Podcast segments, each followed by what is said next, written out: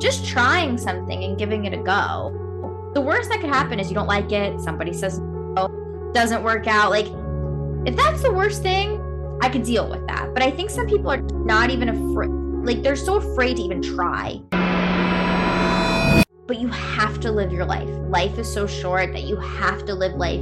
You have to travel. Maybe you can't go away for two years, right? Maybe there's a pandemic or something crazy happens, but it's looking, I believe, even through the pandemic, I've realized I, you have to look forward to things in life. Oh, it's too trendy. That, that defines trendy. Oh. Kind of blew me away too. My dad never said like, Like, we almost, like, cried tears of joy just at how nice people were. Like, seriously, people, those people could write the book on hospitality. If you can afford and have the means to travel or find some type of grant or scholarship or maybe study abroad, like, whatever it is to get you in, I think travel is one of the most enriching experiences anybody could have in their lifetime. Hello and welcome to the Winging It Travel Podcast with me, James Hammond. Personally, I have been to fifty countries. I've met so many people in my travels that I want to bring on this podcast and get their story on record. I have plenty of tips and stories to share with you as well. Are you a backpacker, or a traveller, or gap year student, or simply someone who loves to travel? Then this is the podcast for you. Throughout the weeks and months, you'll get many guests and solo episodes, where I try to cover all range of subjects within travel. This is a casual and informative travel podcast to inspire you to travel in the future. Do you fancy some bonus content with this episode? Then fear not. If you sign up to my Patreon today, by going on to www.patreon.com forward slash Winging It Travel Podcast, then you'll find these extra features every week for Monday and Friday's episode. One bonus episode every month, some ad-free content, some early access to episodes, exclusive added Travel Must Have feature on every episode, Patreon shout-out, some ad hoc bonus episodes, you'll get a copy of my digital travel planner which is available on Etsy, and you'll get my monthly Winging It Travel Podcast magazine. If this takes your fancy, you can sign up for four pounds, seven dollars fifty Canadian, six dollars U S a month, and I really thank you for supporting the podcast. Hope you enjoy the podcast, thanks for listening and supporting this, and I'll see you soon. Cheers, James. Let's get into the episode. So hello and welcome to this week's episode where I'm joined by Marielle Fry. Marielle hosts the Travel Experiences Reimagined podcast as well as the blog with the same name.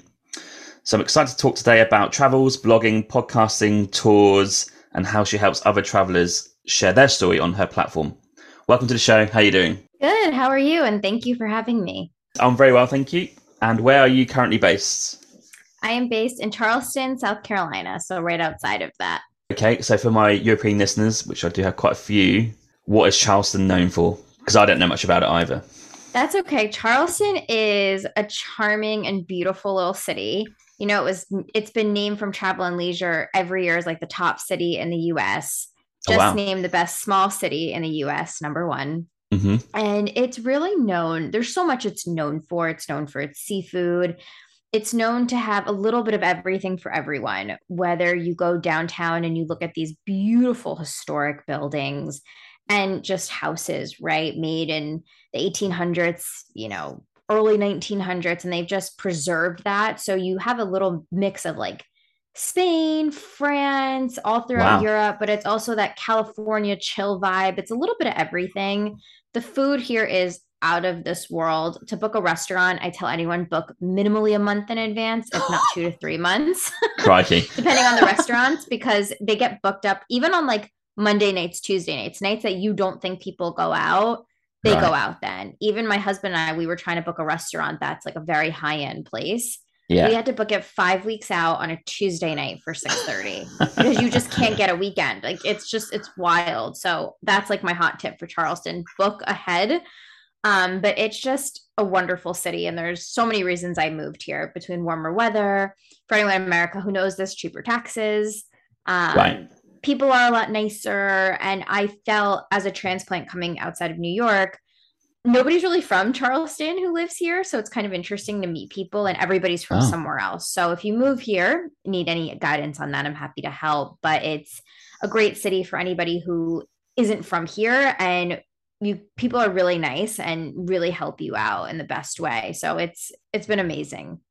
Oh, wow. I've heard a few podcasters that from the U S say they're going there for like a trip, like a weekend break. They all tell me it's nice, but I didn't really know like too much detail about it. But because they preserved it, why is there no one there who really is from there? What's that about? Is that because of industry or? Industry, it's very cosmopolitan. So I think a lot of people have been kind of pushed out because it's getting uh, more and more expensive. So I think it. that's part of it too. And now from the outskirts, it's just slowly moving out. So that's part of it as well. And a lot of people from, you know, up north, right? And when I say north, for anyone who doesn't know, it's like New York, New Jersey, Connecticut, Pennsylvania, kind of that area. Mm. And they want to move somewhere south. Maybe they don't want to go to Florida, right? Maybe not even Georgia, but they want to go to the Carolinas or somewhere beautiful. Charleston's always a hot place. It's an hour and a half flight outside of, you know, from New York. So it's an easy flight.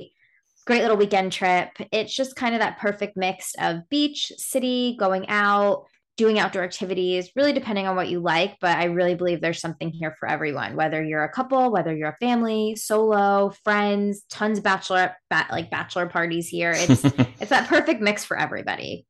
Oh, wow. I've got to visit now. You put it on my list. For sure. Oh, crikey. The list is getting even longer.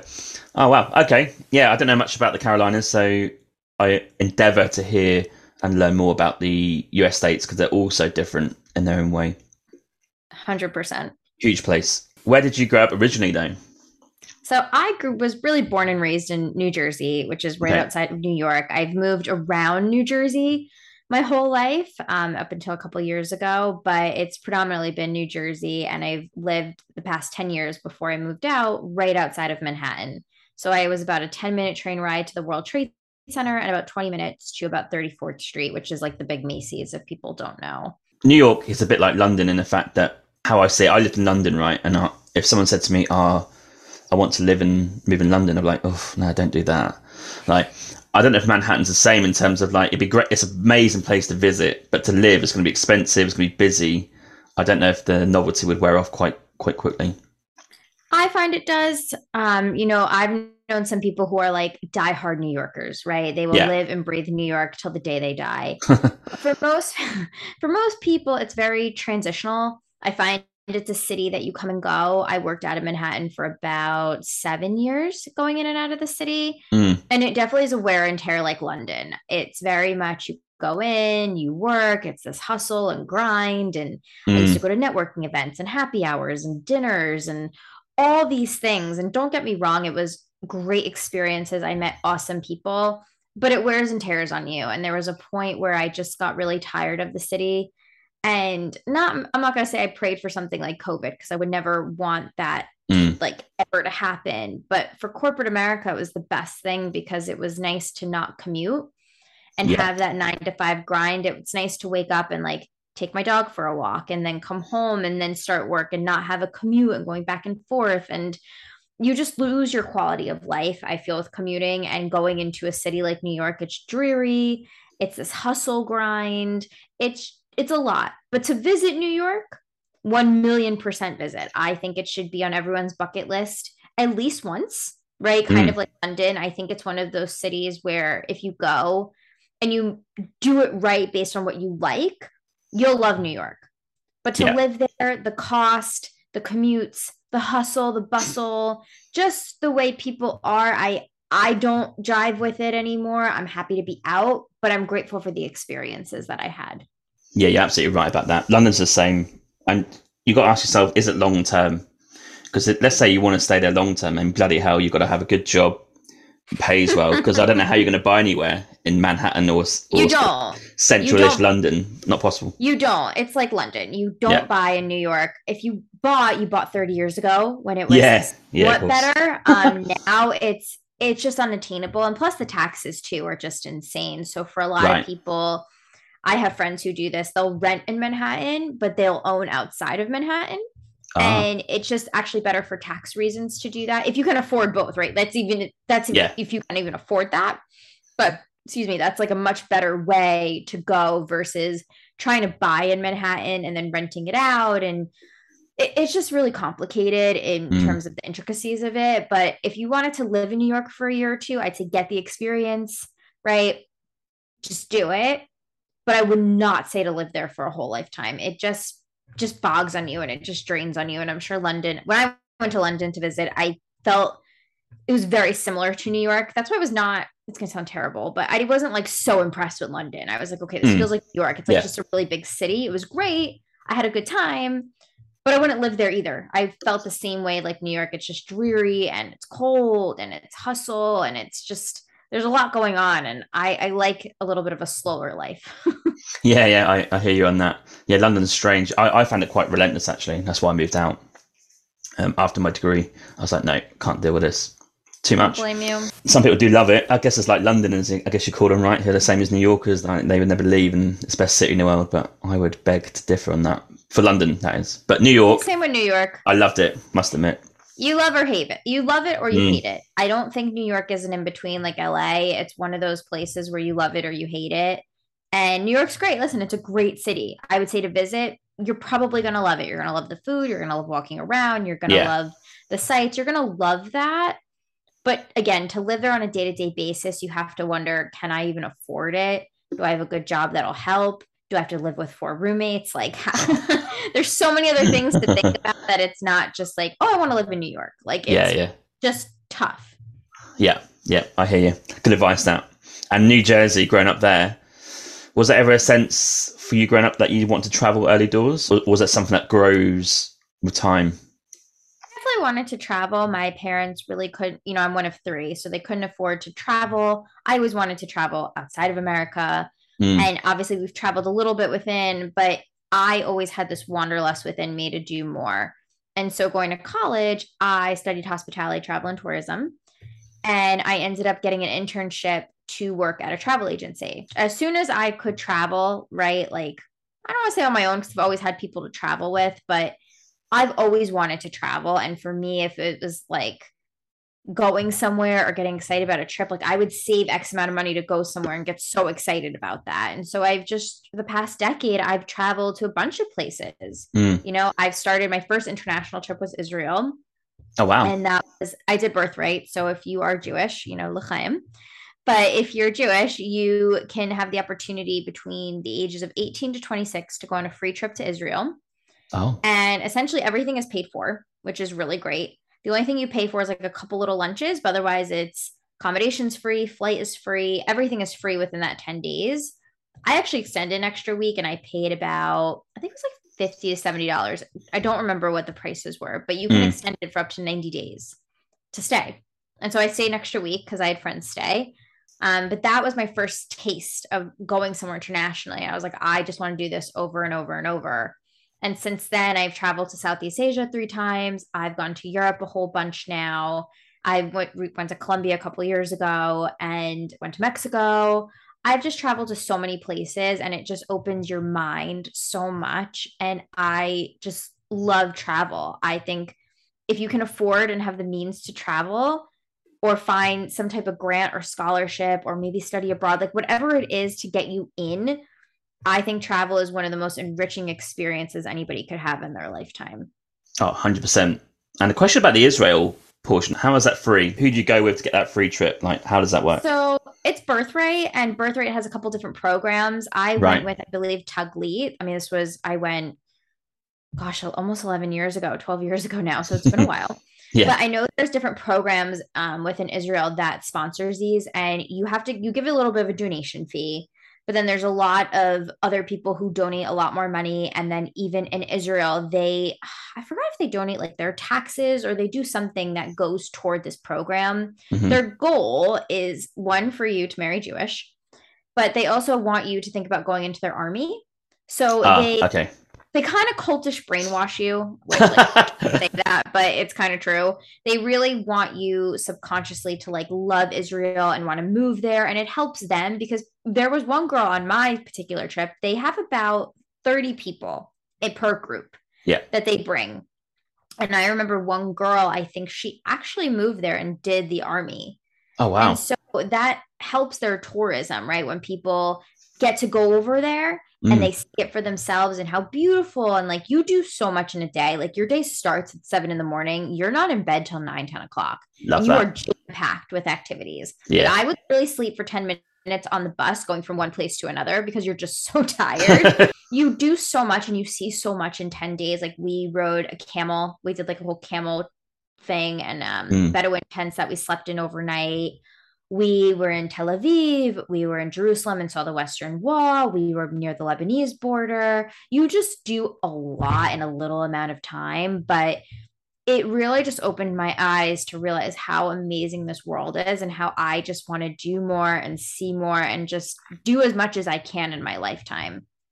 Yeah, I was going to ask, like, your first initial thoughts of international travel, so Israel as the first country. It must have been a bit of a hit because obviously it must affect everyone who travels internationally because it's always going to be something different. And I imagine if you go to Canada from U S, it's not going to be as, as big a hit. But going to somewhere like Israel, Middle East, it's going to be like, bam, different senses, different things going on. So how did you find that? Amazing. I mean, I thought the plane ride, obviously, I think if you're nervous of plane rides, I think it's a different story. But mm. I feel when you do it when you're a little younger, you you don't have as much, I don't want to say caution, but you're like, eh, screw it. Let's just yeah, yeah. go. Yeah, yeah. You, just, you go, you you wing it. And that's how I felt. I was like, you know what? Good I'm luck. young. I'm going to do this thing. And it's totally fine. And you know what? It was just amazing. I mean, I loved the people. For me, first of all, I, I want to caveat this. Anytime I travel, you can go to the most beautiful place or the most eh place. If the people suck, mm. it's not great, you know, better or bad news of that, but it's true. Mm-hmm. Because I mean, I've been to Vietnam and I can tell you Vietnam is, I think it's a beautiful place, but some people may argue it, right? Because it's a little yeah. dirty, it's different, but the people make it incredible. And I still have friends there that I still talk to, even with the twelve hour difference. It's not all the time, but I know if I told them I was going there, they would move mountains for me because they're incredible people. And likewise, you know, I went to Venice. It was a great place, but my experience, I didn't feel people were, they were nice, but I didn't feel it was as nice as other places I've been. And I thought, eh, like, I don't need to go back. Would I go back? Maybe, but not on the top of my list, right? So I think yeah. when you think about travel, part of it for me really is the people. It really is that experience of talking to people, meeting locals, having those conversations, and it just enriches your whole trip. It makes it so interesting and just, you know, it's why we do this podcast, right? It's exactly talking to different people from all over the world and just understanding their perspectives and where they came from and why they love what they love and how that carries over such a ripple effect. Yeah. And that's why I try and implore people to speak to local people because you really get a sense of maybe what it is like to be a local for a small, you know, period of time. You're never going to feel like it, what it really is like, but you know, if you just stuck to your group, it's okay. It's, it's an experience, but I think you gain more by speaking to people who are actually there. one hundred percent. Venetians, for example. I mean, I'm not surprised you said that because I just think Venetians are just fed up with tourists. Like, it's over-tourism is a huge problem there. And I think maybe pre-COVID, I'm not sure what it's like now, post-COVID, but pre-COVID, they would have been just like, it's tourist after tourist, like during the high season. So I think they're probably like nice to a degree, and then they won't go any further. But yeah. something like Japan, for example, that I went to, they will go the extra mile to help you out. Sure. Well, definitely want to go to Japan now. I was just talking about with my husband how that's like a big, big bucket list trip for us. So hearing stories like that, it just gives you comfort that you can feel really safe somewhere. Because I do think safety and security is a big thing for people. And that's something that I've noticed too. I remember I was going to Rome and everyone told me I was going to get pickpocketed. Someone's mm. going to pickpocket you. It's not a safe city. I was totally fine. Yeah. Totally fine. You know, I think if you know how to protect yourself and you have like a little bit of common sense, you're pretty good. Yeah. You know, and if you know how to like hide things, right, or, you know, that kind of stuff, then you're, you should be good. I think that comes with experience as well. Yeah. If, if you just notice signs like, oh, maybe that person approaching there doesn't seem quite right. If you just notice situations, yeah, I think you'd be fine. It's easy to blow out of proportion how unsafe or dangerous some place is, but actually, Like like you said before, actually, one person might go there, bad experience. You might go there, brilliant experience. It's just, don't take one story as the gospel. You know, take a collection of stories and then you should be good to go. I agree. Countries that you mentioned, did you always do tours? Much. I'm just trying to, you know, Israel, I did Birthright. So that yeah. was just tours, you know, galore. And they had a whole kind of system and process. when I did Southeast Asia three times, the first time I went, I did Cambodia. Yeah. And, and Cambodia did uh, Angkor Wat. So I didn't necessarily do like a tour tour, but we did a tuk-tuk, and this guy oh, yeah. Same. took yeah. us around and took us to all the Wats, which was amazing to do. Mm. So to me, that was kind of a tour in itself, where you just got to walk around and see them. And that was really cool. In Thailand and Bangkok, I don't remember if I did a tour out of there. I think I was just so overwhelmed with it all that it's just, you just walk around and explore. Which yeah, exactly. Great. Yeah. Yeah. When I was in Chiang Mai, I did the rice. I did a cooking class, which was really neat. It was in a rice field.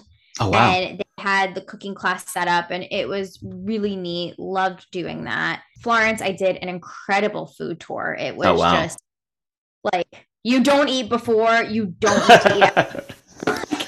The amount of food we ate between cheese, olive oil, oh. breads, gelato, sandwich, pizza, wine. Like, it was just like more wine, more cheese, like food galore, drinking galore. I was so drunk by the end. And, but like, you have to wear leggings. For girls, definitely wear the leggings. For guys, you have to own you have an espresso before, like in the beginning and yeah. at the end. Like, it's just so much food, and like you're walking around, but it was just amazing. I also did a food tour in Venice, which I thought was good, but after doing the one in Florence, I'm like, Florence like just beat that, you know, out of the water. In Berlin, I did a walking tour, free one, but I want to caveat free for a second because yeah, please, yeah, yeah. People think that free is free. Free is not free. Right? Free is free, but it's donation. So I just want people to know this and be aware that just because they advertise free doesn't mean that it's free. It's free based, well, they want everybody to feel included and give what you can give, whether it's five, ten, fifteen, twenty euros, dollars, pounds, whatever, you know, you want to use. I do believe in giving something. Yeah. Um, again, depends on the tour, depends how long, depends how good they are. They really base it on like a value system of like how amazing you think they did. And then you can give them what you feel is appropriate. So that kind of cap like is different. Depends if you're solo, depends if you're two people, three people, four people, big group, whatever it is, just being mindful of their time and how much information they gave and how great they were. So I've done free tours. I did a beer tour in Berlin. I did an incredible food tour in Lisbon too. That was oh, phenomenal. Wow. And it was unique because obviously I'm trying foods that I've never had, but it, the woman was, I don't want to say woman, she was a girl really, but she was fantastic. She had so much energy, did history in a really fun way, and hmm. just really showed us like local, local spots of like grannies making food oh, and going to the hot places. Like, it was just exquisite. Like, I tell everyone about this tour because they, it was phenomenal. Loved it. Mm. And Madrid, I did a food tour, but I'd say I was not impressed with Madrid either. I know a lot of people love Madrid, but I was not crazy about Madrid. I felt it was, again, like a New York, London vibe. Yeah. And I don't know. I wasn't crazy about the food. I wasn't crazy about the people. It just, it was okay. was- I thought Madrid was okay. The tour even was like fun, but again, I was not, I wasn't blown away. Um, right. You know, Colum- when I went to Colombia, I was lucky. My husband worked with this guy who lives down there. So we had like a really local experience, like living oh, wow. with a local, and he drove us around, and yeah. that was spectacular. It was amazing. Mm. Um, really loved that. I went to Sri Lanka. A friend of mine was living there for embassy duty. So we kind of just, we did a tuk-tuk tour actually. That was yeah. really neat. Mm-hmm. Definitely loved that. In Vietnam, I've done motorcycle tours. So the first one was just two days. One of the days was rainy, so we had to be in a van. But the second time I went, it was a five day tour, and it was incredible. And I have a lot more details. I'll shout out another travel podcast, which is Experiences You Should Have oh. with Gail. And yeah. she's fantastic. And I actually go into a lot of detail about the motorcycle tour, but ultimately Uncle Nine does it. He is amazing. And he really takes you around wherever you want in Vietnam, depending on how many days you have. I yeah. mean, it's, it's a crazy tour. Um, and I say that because you're sleeping in like guest houses, right? You're not like, the showers are even questionable. But when you go there, these people just have nothing. And when I say nothing, they live in like, I don't want to say cabins, yeah. but like wooden little buildings. They have maybe a pot, a mat, And that's it. And like some mm. clothes. When I tell you like nothing, but the our tour guide who drove us around in the motorcycle gave us candy. And he said, if you give them candy, they'll really appreciate it. And so they hold their hands out like this, just like with a smile. And you just realize like how lucky you are to have running water, right? Because we were in like outhouses with like no toilet paper, you know? Yeah, yeah. You like think about that of like fresh water, heat and air, you know, roof over your head, food, a kitchen, like all these little things that really make you appreciate life so much more. And seeing how they live, it's just an eye opener, you know, it's just, it's a different way of living, and it makes you realize so much more about life and how other people live. So doing that was really an incredible experience. I also did Halong Bay, which is in Vietnam. Yeah, I've done that twice. From, yeah. Yeah. I, yeah. yeah. I like P P Islands, though. I don't know if you've done that out of Thailand. Which oh, yeah. Actually, with James Bond. Um, we did actually a private boat where it was maybe ten other people. Mm. And you got to go through the caves. But they had this local chef make this, like, incredible meal. Like, again, locally done and just fresh food. It was, it's a, it was just amazing. So...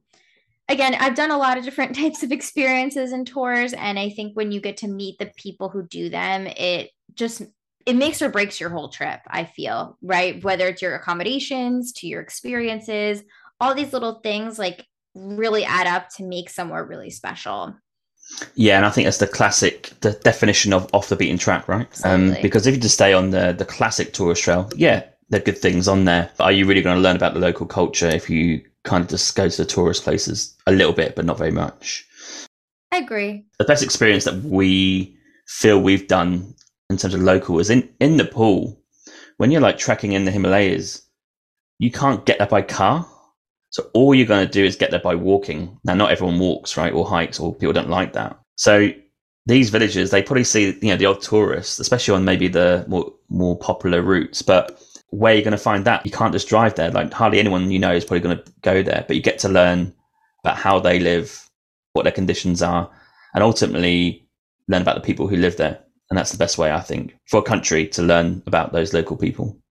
Absolutely. I think that's a great way to learn, and you're really getting in front of them, right? I don't mean to diss this, but it's not like a bus tour, right? Where it's hop on, hop off, or even yeah, exactly. like a van. Again, those tours are great. And I think it depends on the context of what you're doing, because those tours actually could be really good.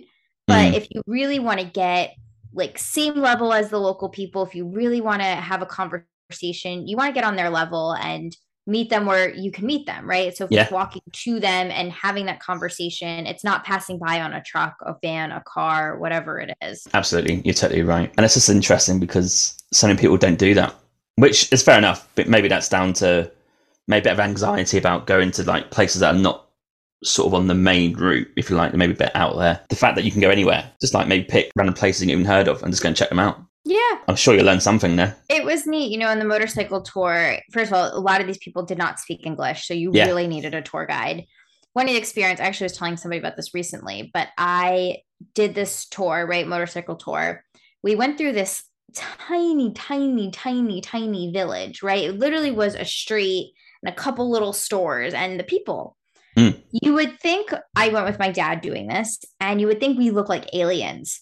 These people probably have never seen someone that looked like me. Mm, true. And they didn't yeah. know what to do. You know, they yeah. were like, do we hide? Do we laugh? Like, do we say hi? Like, they really were so nervous. And we just walked around just thinking, wow, like people really just don't know. And people are so in their own world, especially if you don't have education, but if you don't have money to go out there and experience things, how do you know other things exist? Exactly.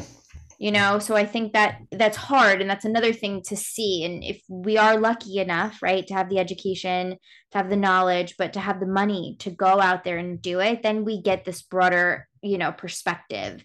But when you go to somewhere and they really have no idea, it, that's a shock in itself too. Yeah. So really, we look like aliens. It was comical from our perspective, but I'm sure for them, it was just really scary to yeah. not see that and really have no idea who we were and feel very flustered. Yeah. And all, this also comes into the realms of like travel privileges, right? About that we can afford to do this and we can go to places. Let's talk about reality. Are those people that's in you for the first time I mean, it's not likely they're going to go to the U S and go to New York, is it? No. Maybe they don't want to, which is fair enough. But like in terms of economically, it's probably not going to be possible, right? And I, I remember this in Cambodia when I was there. I spoke to a guest house owner, um, you know, nice little family guest house in Siem Reap. He's got a family there. I think he had two girls. Obviously, his wife was there, and maybe three or four rooms. And I said to him about traveling Europe. And he's like, oh, yeah, I've been to Italy once and I loved it. Um, but he traveled on his own. And I said to him, you know, naively, quite young, like, why didn't you go with your family? Like, or have you been back since? He said, no, it's just super expensive. That is really like a once in a lifetime opportunity. So he saved up as much as he could to go to Italy and check it out. In the Western world, we've just got more opportunity, I think, economically to save a bit more money and go. Yeah, one hundred percent. You know, my friend in Vietnam, she, I'm going to say is one of a kind. She's brilliant. She owns a restaurant, which is called Apron Up Restaurant. And she does cooking classes out of there, which was also really oh, neat because you awesome. actually go to the market. Yeah, yeah, done that. Yeah, yeah. It's so good.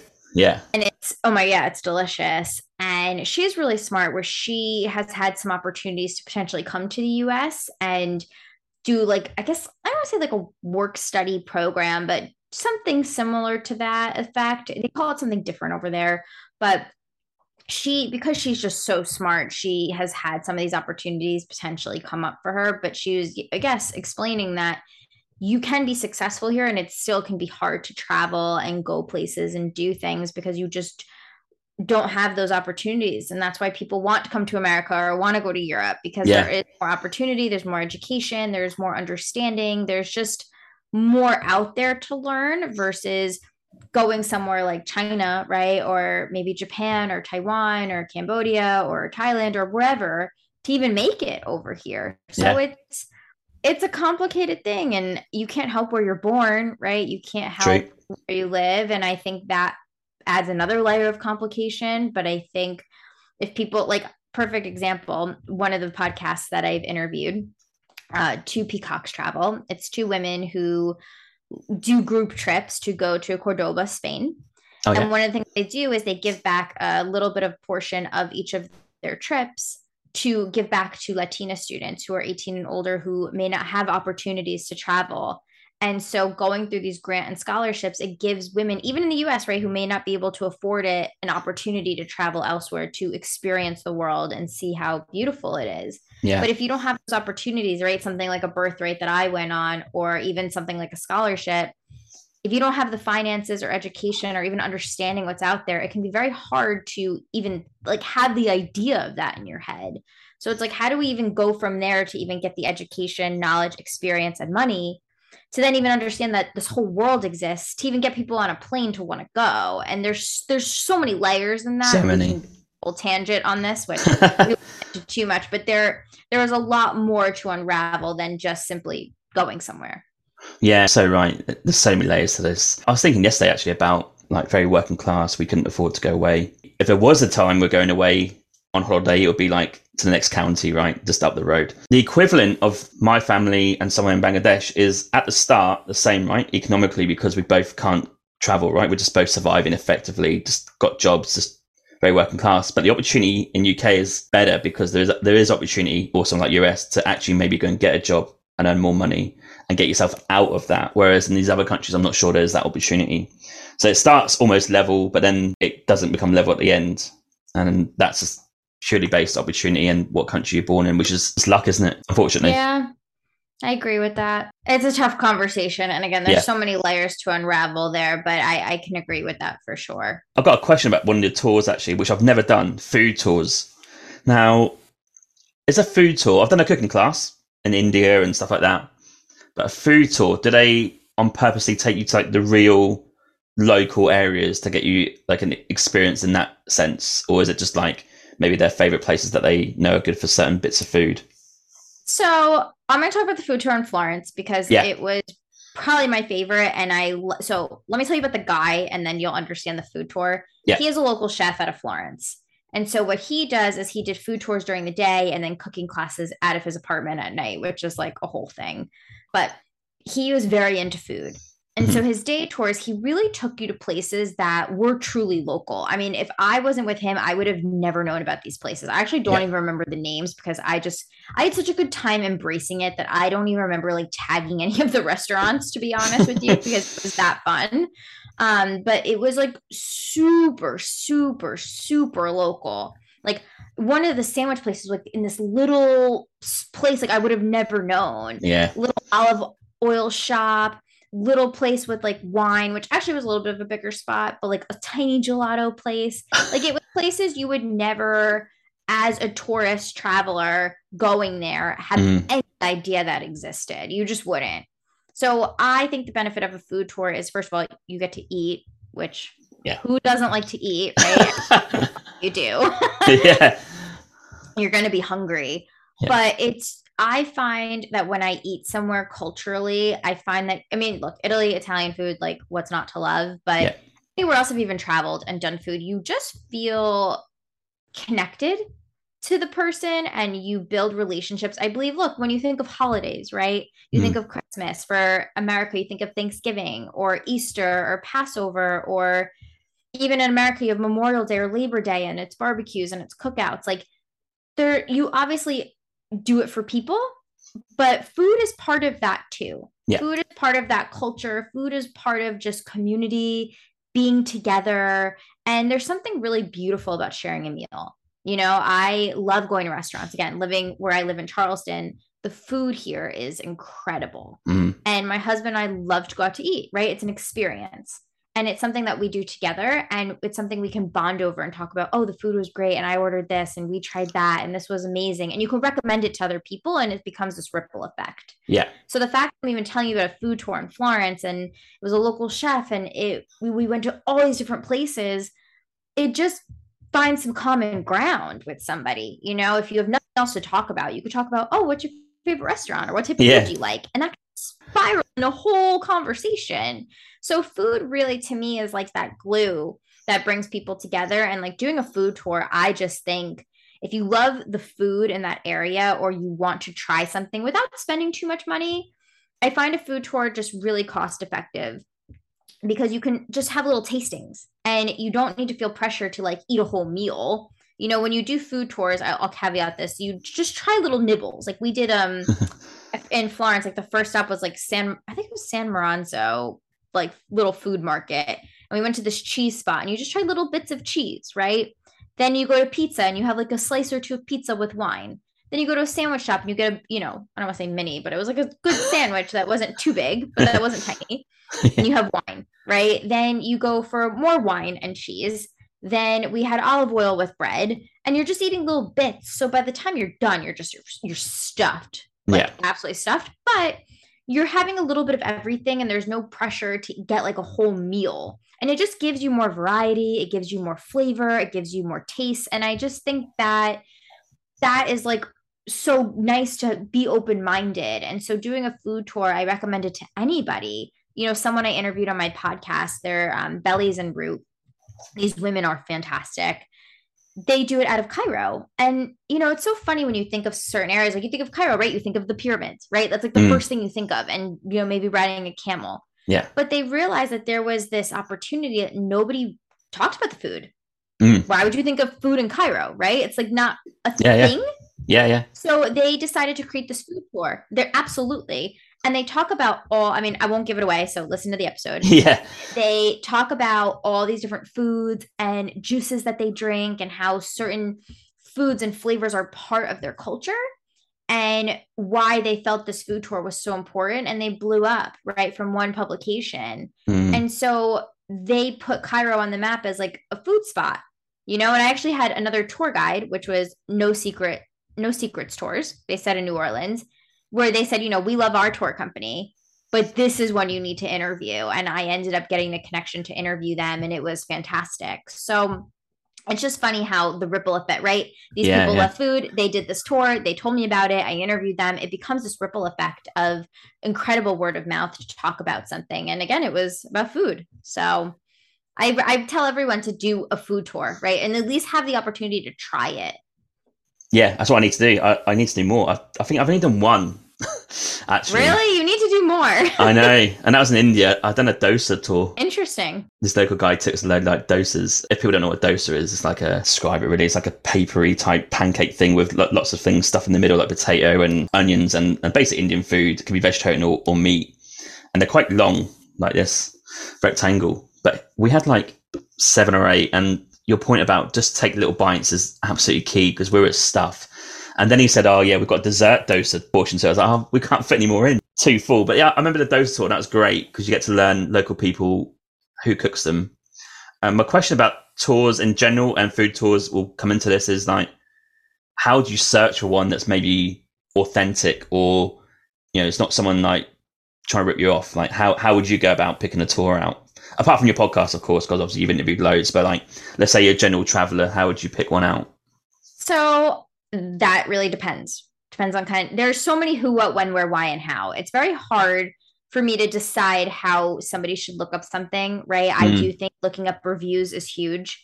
Okay. I think having some type of presence, like I try to not book through TripAdvisor, Airbnb, but again, okay. the tours I've booked have been through Airbnb, and they've been amazing because Air- I find Airbnb a little bit better because it's really local people doing it. Yeah. So I try to support them. And a lot of times people just don't have the money for a website, right? So it's something yeah. to think about. Like, let's talk about Paris, right? Somewhere like yeah. that everyone knows.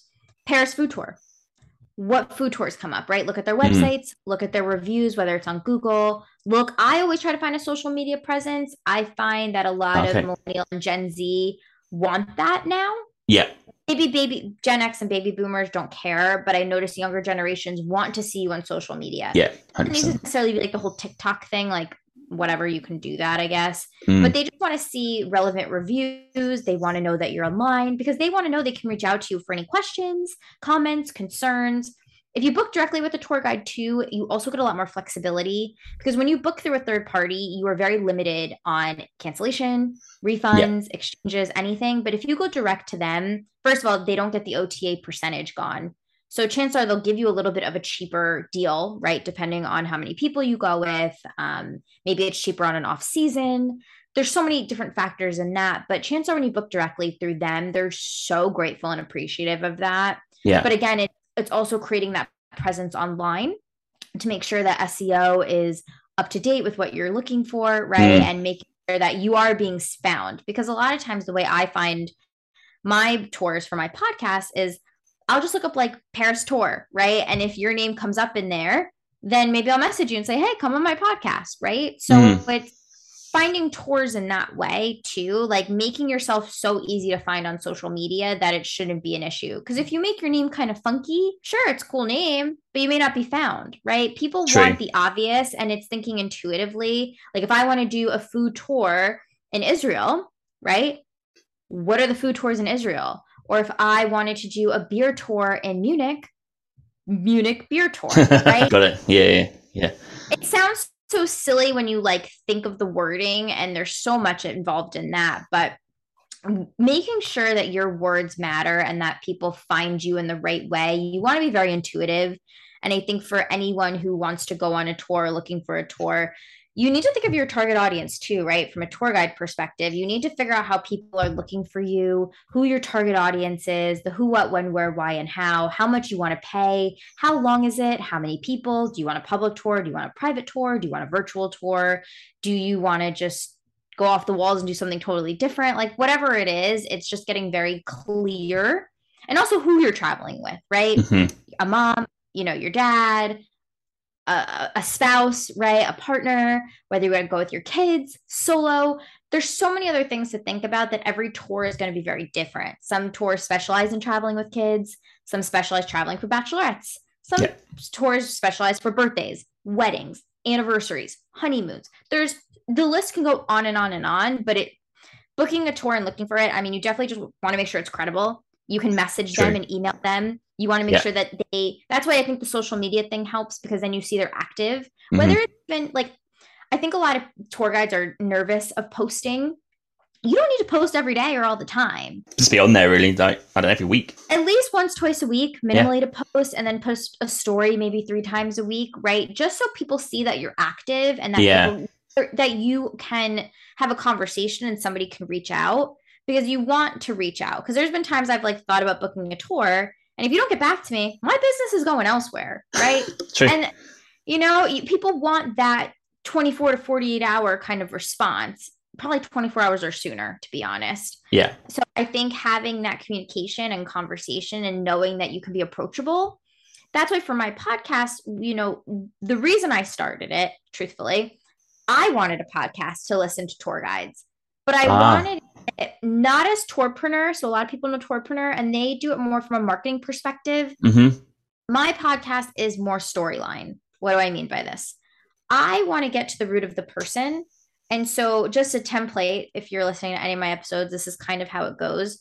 I do an intro that I create. I have everyone fill out a form, which you did as well. Yeah. And that form really helps me get clear on like social media links to find out more about you and to just do a deeper dive. And also just having social media stuff as well, so I can post it everywhere. I'm going to create an intro. I start off with your background, right? Like pre-doing whatever your tour is, for just to keep this generalized. What were you doing? Were you working other jobs? Were you living other places? Other languages do you speak? Just to give listeners an idea of who you are. Then we go into why you did X thing. Like, why did you become a tour guide? Why mm-hmm. did you start your business? Why did you do it? And if your name's funny, I'll always like ask a name, right? Because some names I've done, like recently I had Big Onion Tours. Like, why'd you come up with that name? Other name based out of New York. Great guy. Seth is awesome. Another one is um, Can You Handle It Tours with Kai. And he does it all out of Europe. And his tours are really fun walking tours. So yeah. if it's a good name, I'll always ask about it. Getting into some logistics about the tour, right? Like, again, how many people, public, private, um, what's included, right? In your cost. Because some people I've interviewed do group tours, right? So is it for a lot of women? Is it expensive? Does it include a one bedroom? Does it include food? Does it include flights? Like what's, what does your price include? So people know mm-hmm. depending on what it is. So if it's a food tour, we go into like the top five food places in X city. Yeah. Because people want to know those like hidden spots, right? People yeah, want to yeah. know. That's the thing, right? I want to uncover that. Yeah. And then sometimes we get into fun conversation, you know? So I interviewed Cindy, who does fashion tours in London, actually. And she goes around to different boutique stores and shows people trendy. Clothing. Mm. Very trendy, very cool. She is yeah. like the hippest, most stylish person I've ever, like I actually met her in person when I was in London. And oh, wow. I just, I love, like we met for an hour um, for over coffee and she was just a light, like a love. She just was wonderful. I I highly recommend if you can even like meet her. She's just the coolest person. Mm-hmm. And we talked on the episode a little bit about sustainability. So again, listen to that episode too. Yeah. But we talked about sustainability and about clothing and about just fast fashion and who it like what designers are doing sustainability. And so you bring up interesting conversation and that's where I bring it up on that. And at the end, my favorite question I love to ask is how do you want people to feel after they experience your tour? I asked this question because naturally we want to do a tour and we want to go somewhere. We technically, you know, we kind of want to feel something, right? We want yeah. to feel inspired, excited, enlightened, right? If it's a food tour, full and happy. So depending on whatever your tour is, I like to ask that is how do you want people to feel? Because we all want to feel a certain way after we do something. Mm-hmm. And everybody has a unique response. Some of them have surprised me. Some have been what I expected. Some have just been totally off the rails. So, oh wow, okay. I, I, I've had. I won't give out which episode this was, but actually, somebody, you know, pretty much cried a little bit when I asked oh. that question, which was very emotional. Um, so I won't tell you which one because I want you to listen to all of them. But really got emotional about when I asked her that question because she really felt like I want people to feel amazing. I want people to feel excited, you know, and inspired and. Everybody has their own reasoning of why they do things. And it's leaving that impactful way, right? And that that impact on somebody to talk about it, right? Yeah, yeah. Like, you know, you don't, I used to always say this because I was not a school person. And if you are, God bless, but I'm not a school person. You don't ever remember about the time you studied for a test. You never remember the time you went to school. You never remember the time you went to work, had that project, homework, research, whatever. Waste time. You will never, yeah, waste of time.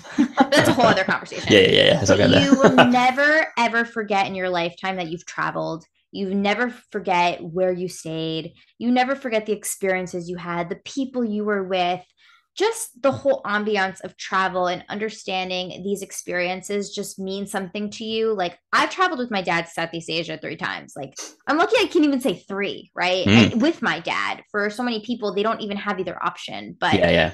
I'm so lucky I got to do that with him. And I have these amazing experiences.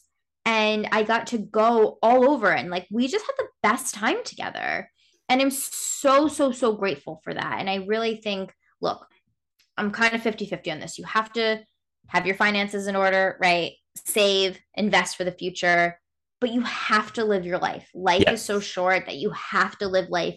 You have to travel. Maybe you can't go away for two years, right? Maybe there's a pandemic or something crazy happens, but it's looking, I believe, even through the pandemic, I've realized I you have to look forward to things in life to be happy. And I think we can all get in this rut of ourselves that we live the same life and do all these things, but you have to just be grateful. And even through COVID, like even traveling a couple towns over or stayed over, I just realized how happy I was to even just get out. Yeah, no, that's and the key, so, right?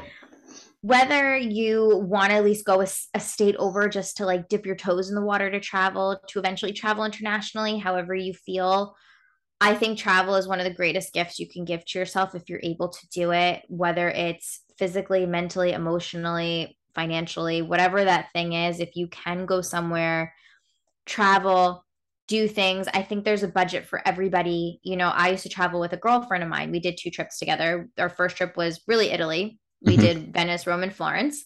And then our second trip, we did Madrid and Lisbon. And we just split costs. Honestly, I mean, we paid for our own airfare, of course, but for Airbnbs, we kept it pretty cheap. And we got like a whole apartment to ourselves. For, like, I think we spent like one hundred fifty dollars a night for some of them. You know what I Crazy. mean? Like, but then you split it half and half, and then it's seventy-five dollars a person each night. So you can cut your costs, right? Depending on who you travel with. And if you're having a certain budget, like I, like the way we did is like, I paid for dinner one night, she paid for dinner. So we just had a running tab, and then whoever owed who at the end, we just paid it out and like called it even.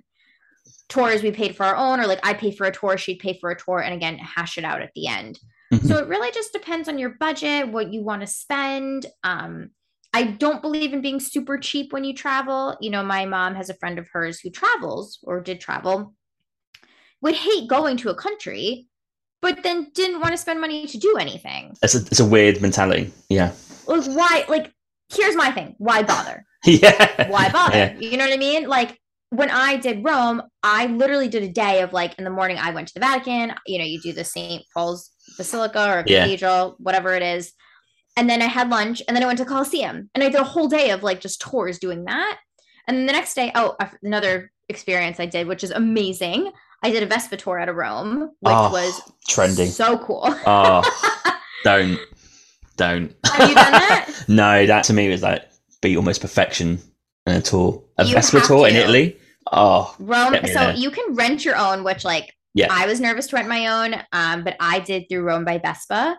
Mm-hmm. It was amazing. And he actually even, and I'll send it to you if you want to add it to your um, YouTube links, the, he actually took his GoPro and he made like a little video of us going around.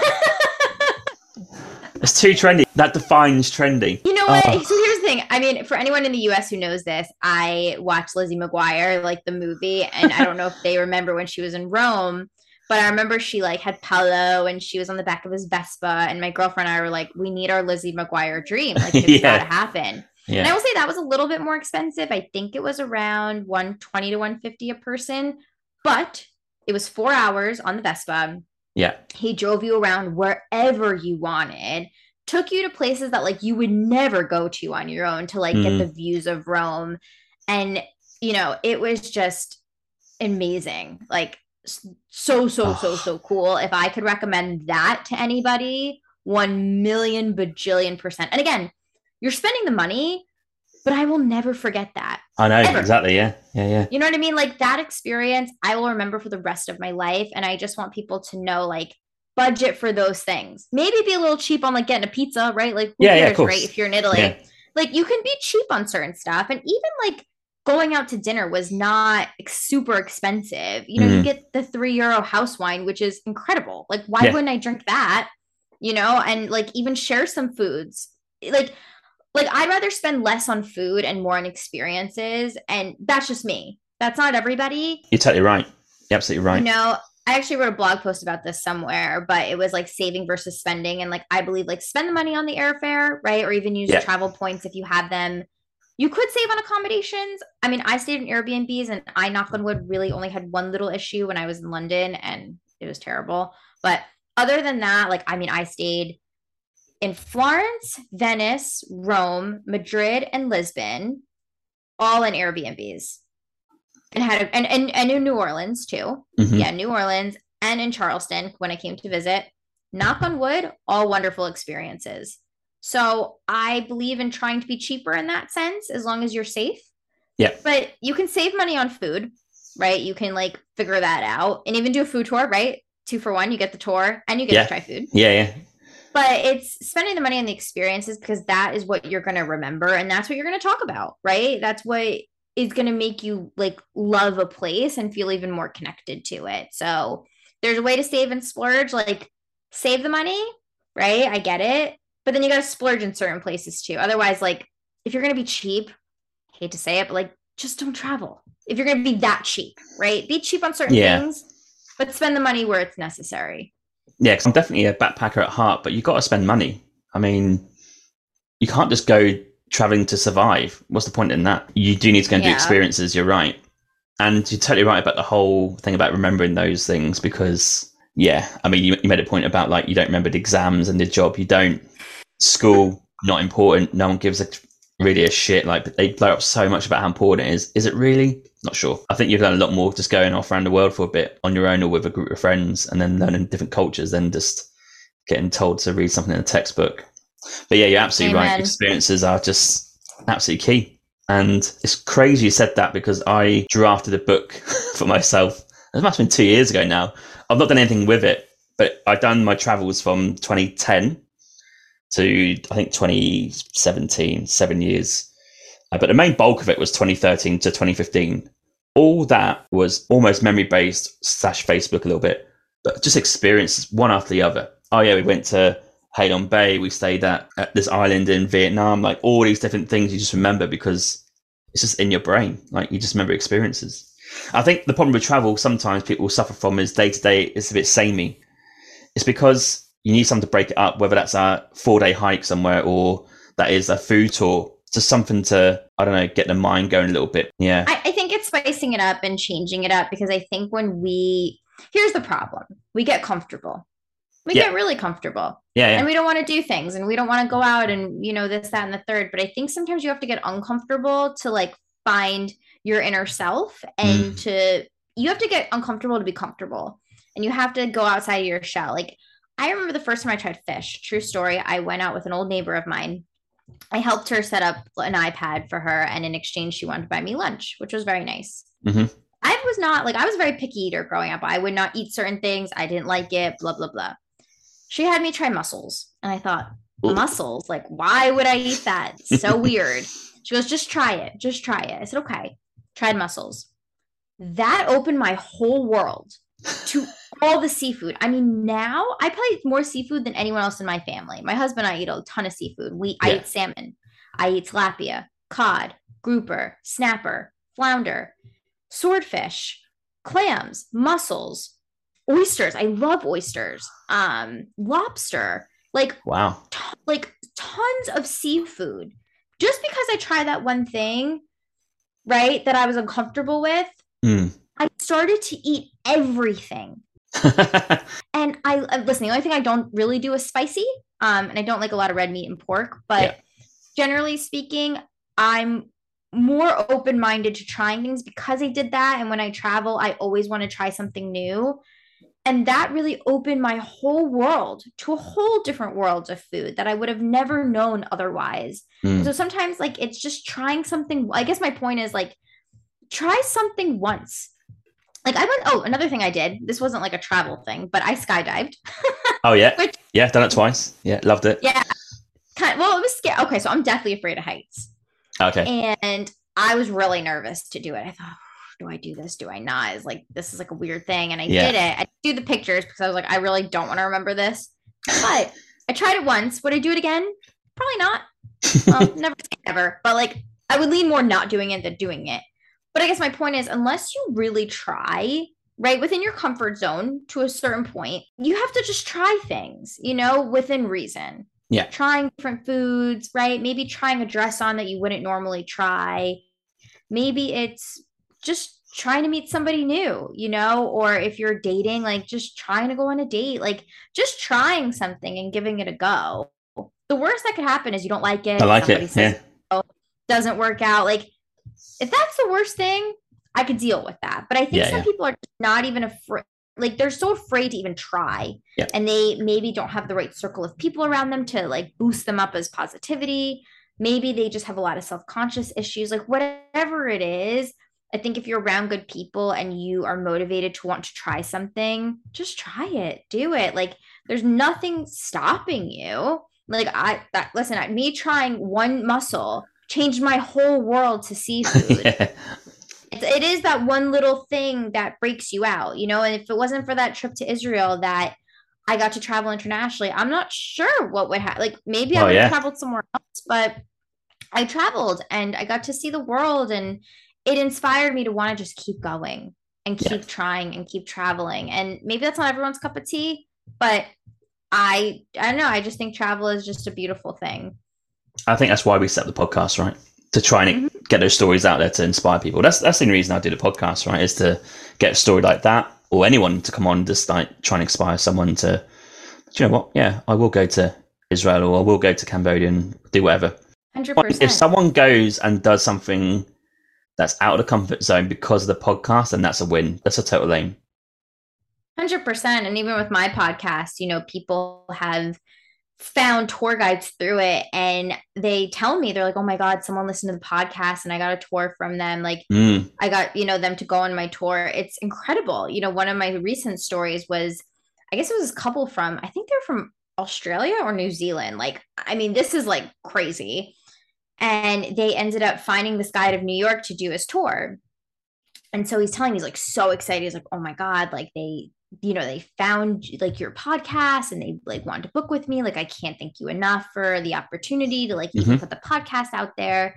And I reached out to them. I said, hey, like, just curious how you found me. And they ended up just doing a Google search of like travel experiences and New York. And they wanted to listen to somebody to hear their voice and how they were. And that inspired them to want to book them. Yeah. And so hearing stories like that just like melts my heart, and it just makes me so happy. That's awesome. That, that's great when it can come off right. That's the whole mm-hmm. aim of it. I've got a question actually about tours and podcasts. It's more of a podcast question before we get to your podcast. Sure. Do you think, here's my idea, right? I want to interview for the podcast local people.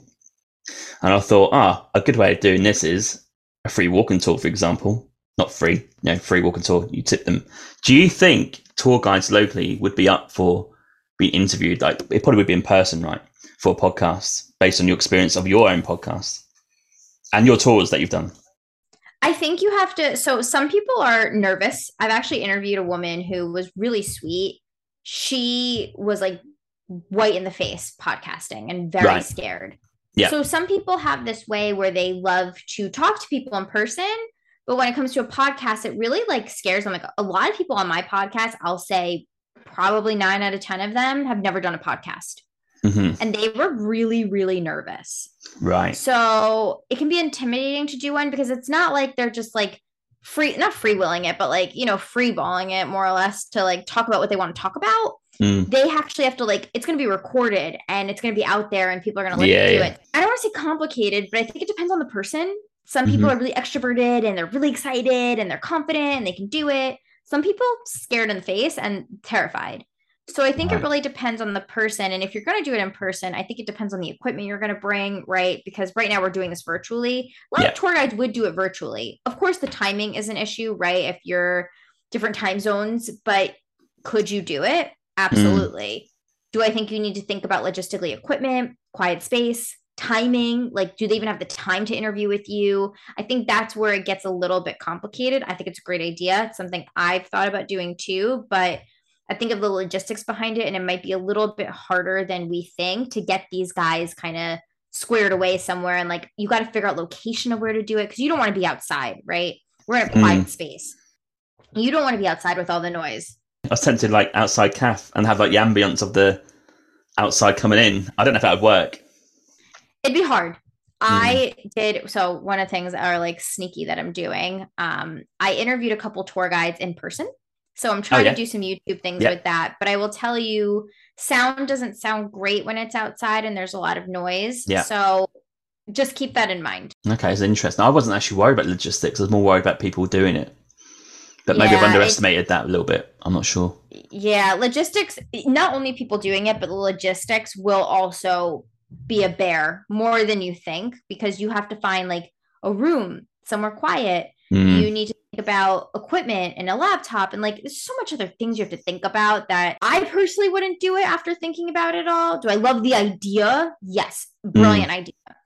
Maybe you can do like just a bunch of short videos with somebody and, you know, kind of creating like almost like a TikTok reels content, but doing an actual podcast and a sit down and somewhere quiet and equipment yeah. and whatever, it, it just gets really complicated. I'm going to Greece in December, and I've got a few people interested in lo- their locals, right? Well, one's actually a tour guide. Um, they're a couple, they do tours on this island we're going to, and they're, they're interested. So I was like, oh, wow. They said, yeah. Now I'm thinking, oh, yeah, logistics. Where's it going to be? I have no idea. I was just thinking, like, we'll, just, we'll just go to a cafe outside with a coffee and a couple of microphones in front of each other and have a chat. But maybe that, yeah, I'll test that out and see how it goes. Because I have yeah. I, I have a sister YouTube podcast for coffee, right? I do a coffee podcast. And myself, if it's too busy in the cafe, I won't go and record in there because it'd just be too, it's too much going it's on. It's hard. The audio is going to be hard. Tough. Yeah. So you're right mm-hmm. about that. Yeah, it's good to know, though. I'm, I'm glad you brought it up because it's got me thinking, though. That's good. Yeah, no, for sure, of course. Okay, can we come to your podcast? You've explained what you're doing with your podcast, the Travel Experiences Reimagined podcast. And just quickly tell, again, the listeners, so it's just the premise of getting experiences on record, but is it just tour guides or is it other people that come on? So I do do other people. Um, I've had a couple people who are in the tourism travel industry. Yeah. Like I said, I interviewed Gail, who actually does Experiences You Should Have podcast. I have a couple other people coming up who are in the travel space that I kind of create as bonus episodes. Some people I've done doing group tours, so I would say they're tour guides, but it's mm. not just like a tour guide doing a tour. It's like people doing group tours, or I've had people do retreats. So it's thinking about experiences as a whole and whatever that means to somebody, but it's predominantly me interviewing, like the general premises of most of my podcasts are me interviewing tour guides. Yeah. And doing a variety of tours from anywhere in the world. And it's really geared toward people who are travel enthusiasts, wanderlusts, adventure seekers, really craving to learn more about travel. One of the things that surprised me is I've actually had a lot of tour guides listen to my podcast, something oh. I wasn't expecting. Um, I figured okay. I was gearing it more toward just like a traveler. Yeah. But tour guides like it because they like to hear about other tour guides, right? And what they're doing. And they want to get an idea, okay, if they're doing something right or doing something different, maybe I can incorporate that, right? Yeah. So it's... it's getting just different perspectives of other tour guides, which surprised me. Um, actually doing this podcast, I was not expecting that. I was, like I said, really expecting it just to be um, just travelers, but it ended up being travelers and tour guides, which has been really interesting. And I like the approach of storytelling because yeah. I want, I want someone to feel connected, right? Maybe I don't do video on my podcast because I just find it a little complicated, mm-hmm. but when you listen to somebody, even just their voice, you can feel a connection or not. Yeah. And I know that's like really crazy. And some people think I'm nuts for this, but I feel like even us connecting right now, right? Yes, I see you, but even just like your energy, you pick up on that really quickly. And because somebody has like listened to somebody and even just hearing them talk, a lot of these tour guides, right? You have a website, you have social media, but maybe you're not doing reels and talking. Yeah. Maybe you're not doing a YouTube channel and, you know, doing this whole blown out thing. But this gives people an opportunity to like listen to a tour guide, talk about their tour mm. and talk about the things that they're doing or the hidden gems, because I do it to talk logistically about their tour because obviously I want them to promote their tour. But I want them to also feel like experts because I want somebody to understand like these people are the real deal. This isn't like, you know, and I don't want to like bash anybody, but this isn't like some big, massive company doing a tour and, you know, they kind of know some places, maybe the touristy spots. Like I want people to know that this is like a local person. Yeah, exactly. This is somebody who like, depending on what it is. And like, I will, because we're talking about food tours, food tours, like the guy, the Airbnb guy that I did, he's a local chef in Florence, right? He's going to know all these little places because he's yeah. lived there. He's grown up there. He went to culinary school there. He's worked at restaurants all over there. He's going to know these places better than anybody else. Yeah. Right. So when I interview these tour guides, right, like perfect example one is like Rob Carr. Great guy. He does tours out of Edinburgh. He actually has his own website, but he started on Airbnb and he does kind of like a hair, like a Harry Potter, Hogwarts-ish oh, yeah. type of tour, but also history of Edinburgh. He does it where, you know, on the interview, we talk about his tour logistically, but then we talk about like unique places to go. And he talks about all like these little secrets, which again, have to listen to the episode, but talks about all these like little hidden gems that I would have never known. Right. And maybe a lot of other people wouldn't know that he knew because he lived there for many years. He knows the area. He works there because he does this part-time um, right now, but he knows all these places because he's hung out there. He's a local. And that's mm. what you want. Yeah. You want somebody that you can really like, know, and trust. I believe yeah. that. You want to like them, right? You want to find a connection. You want to get to know them because you mm-hmm. want to know they're real. And you want to trust what they're saying. So once you have those three, you're an all-star, right? And you, people are going to want to go to you. And on my podcast, I try to convey that these people are interesting because they're people. They started a business because they wanted to have a creative outlet.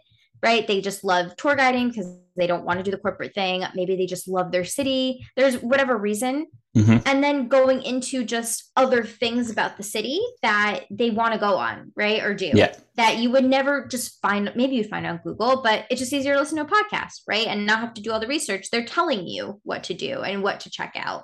So it bridges that gap and it just makes it really interesting for somebody to listen and check it out, really depending where you want to go. Yeah, that's brilliant. I love that idea. And that's why I was so intrigued by this um, this guy called Paul Dixon, right? Who you interviewed from, yes. from Norwich, because I'm from Norwich. I went to be a guest on another podcast called We Travel There by Lee Huffman. He's based in the U S. And he gets local people to come and talk about their their city, about what to do. And I talked about Norwich.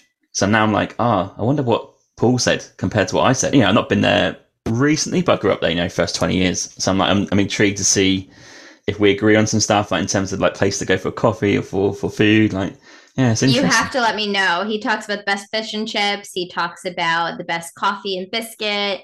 He talks wow. about parks. He talks about all the things. And again, I'm not gonna, like, you have to listen to the episode. He's just like the cutest little guy in the world. And he loves the city. He's part of like, I think the tourism board there. Like, oh, he, yeah. He's a great guy and yeah. he just knows a lot. So I'm I'm very intrigued to hear like what you like. I will have to know what you think once you listen to it. Yeah, I'm going to listen to it and let you know and, com- and compare what I said. Yes, uh, you must. Fish and chips is an interesting one. I'll be very surprised if, if he didn't say the same one as me, but we'll see. We'll see. We've got different yes, opinions. Keep me posted. So that's great for your podcast. I love the idea. I can't lie. I've got a similar idea, but on the road. Obviously, like talk to local people and try and get it on record. Maybe it's harder than I think. Um, that's kind of where I think the podcast could go, as well as being like a daily diary type thing if I'm traveling around. So where can people find your podcast in terms of website, social media, et cetera? Sure. So it's Travel Experiences Reimagined. I have my website. I also am on Buzzsprout. So if you do Travel Experiences Reimagined.Buzzsprout, Buzzsprout is a distribution platform. So I'm on all the major platforms, Spotify, Google, um, Apple, Stitcher, iHeartRadio, any major platform, I'm on there. So you could definitely find me anywhere and everywhere, ultimately online. You can even listen on the website, on the blog post as well. I predominantly do Instagram and Facebook, um, just easier ones that I use on a day-to-day basis, not mm. really on TikTok, really don't get the whole TikTok thing, but everyone's different. Yeah. But Instagram and Facebook definitely can find me. I post pretty consistently on both of them.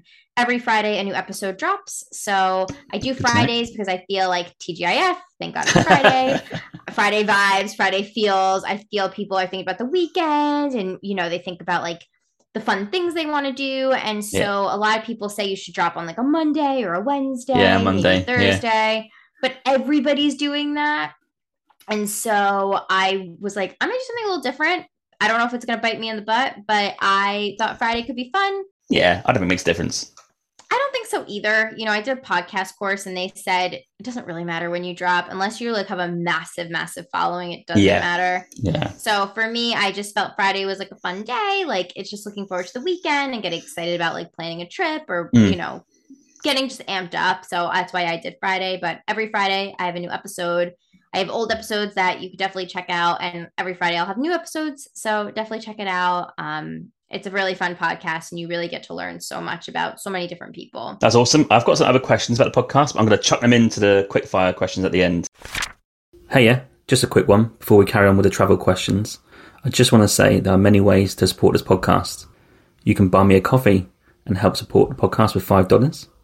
Or you can go to my merch store with the affiliate link with TeePublic, where there's plenty of merch available to buy, such as t-shirts, jumpers, hoodies, and also some children's clothing. Thirdly, which is free, you can also rate and review this podcast on Apple Podcasts, Spotify, Podchaser, or Good Pods. Also, you can find me on social media on Instagram, Twitter, Facebook, and TikTok. Simply just search for Winging It Travel Podcast, and you'll find me displaying all my social media content for traveling, podcast, and other stuff. Thank you. It's travel question time. We're going to drop into quickfire travel questions slash podcast questions, and this will finish the episode. So I'm actually going to kick off with a podcast question. Three episodes that you've recorded that's released right now that people should check out if you had to give three.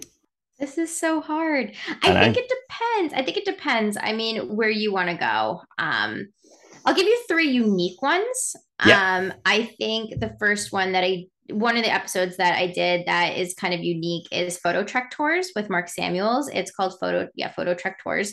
And he combines photography and a tour in one.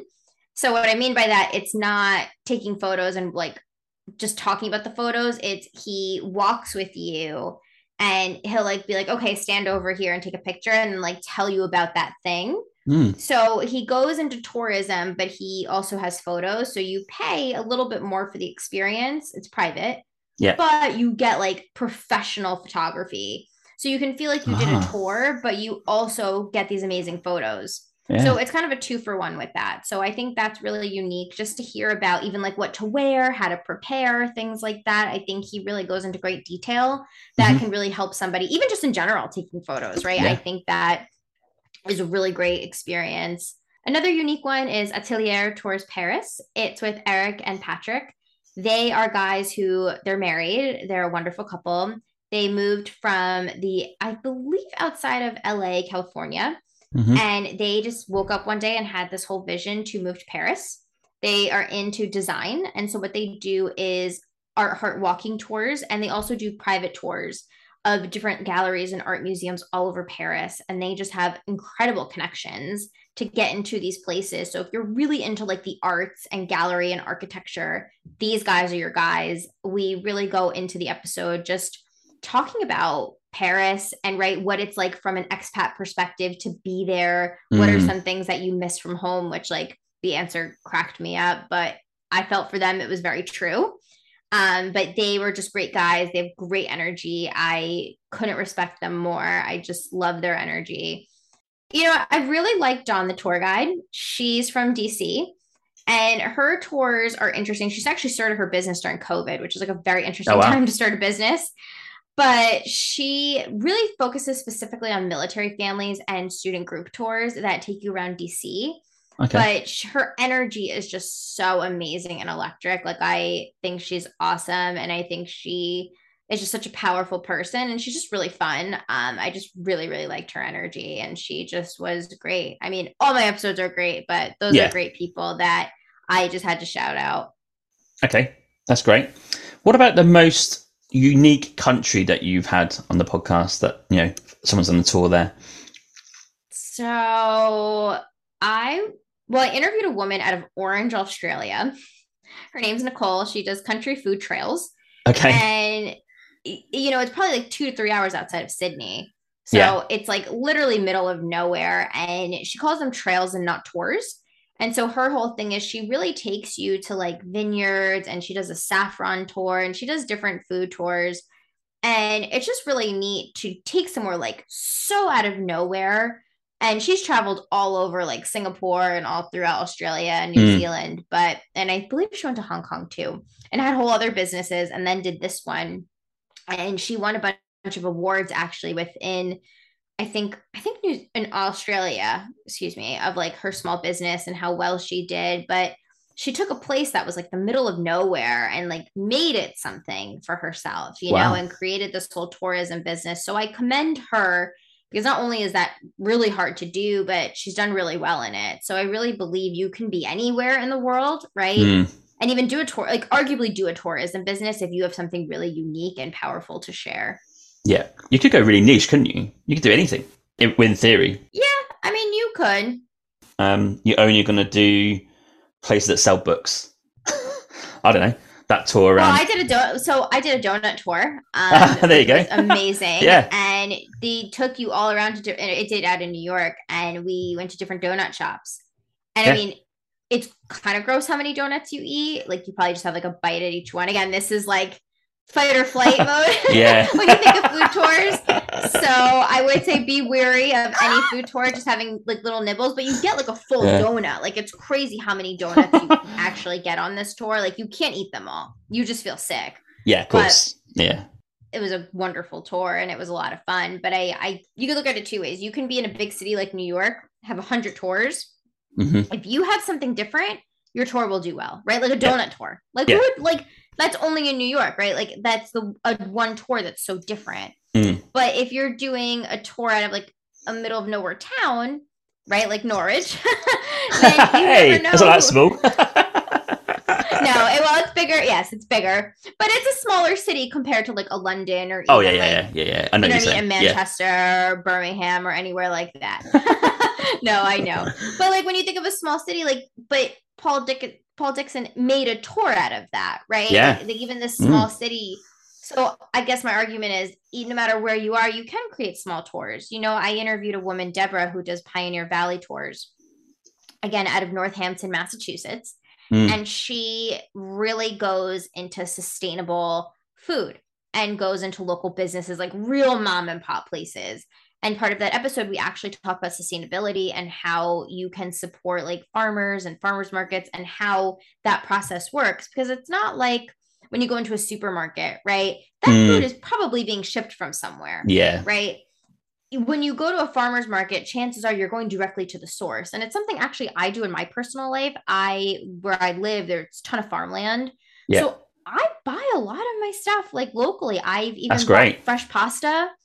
I have bought fresh eggs from these local places, fresh vegetables. Mm. There's one store that makes like their own salad dressings and mixes. Oh, and wow. You buy fresh fish. I buy fresh bread. I mean, really, like when you talk about wholesome food, that's what I think of. And the food is just so good. So I would tell anybody, if you can be sustainable, right, and s- slow down the footprint, right, whatever that yeah. means. Yeah. But really not try to shop as like, look, am I shopping in grocery stores? Yes. I'm not going to be perfect. I'm not going to get it right.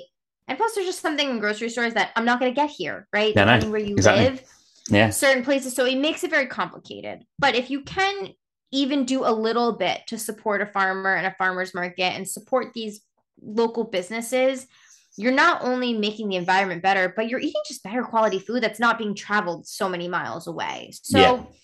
it's just little steps. Like I believe one of my theories just in life is being one percent better, right? Mm-hmm. What does that mean? I'm not telling you change the world in a day, right? Rome was not built in a day. I've been there. It was not built in a day. It's taken hundreds of thousands of years. Yeah.